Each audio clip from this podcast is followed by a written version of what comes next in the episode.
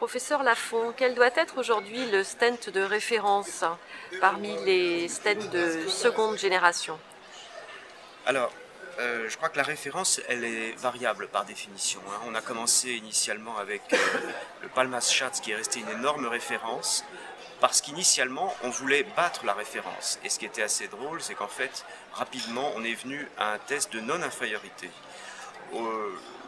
Première génération des stents actifs de référence, ça a été le Taxus.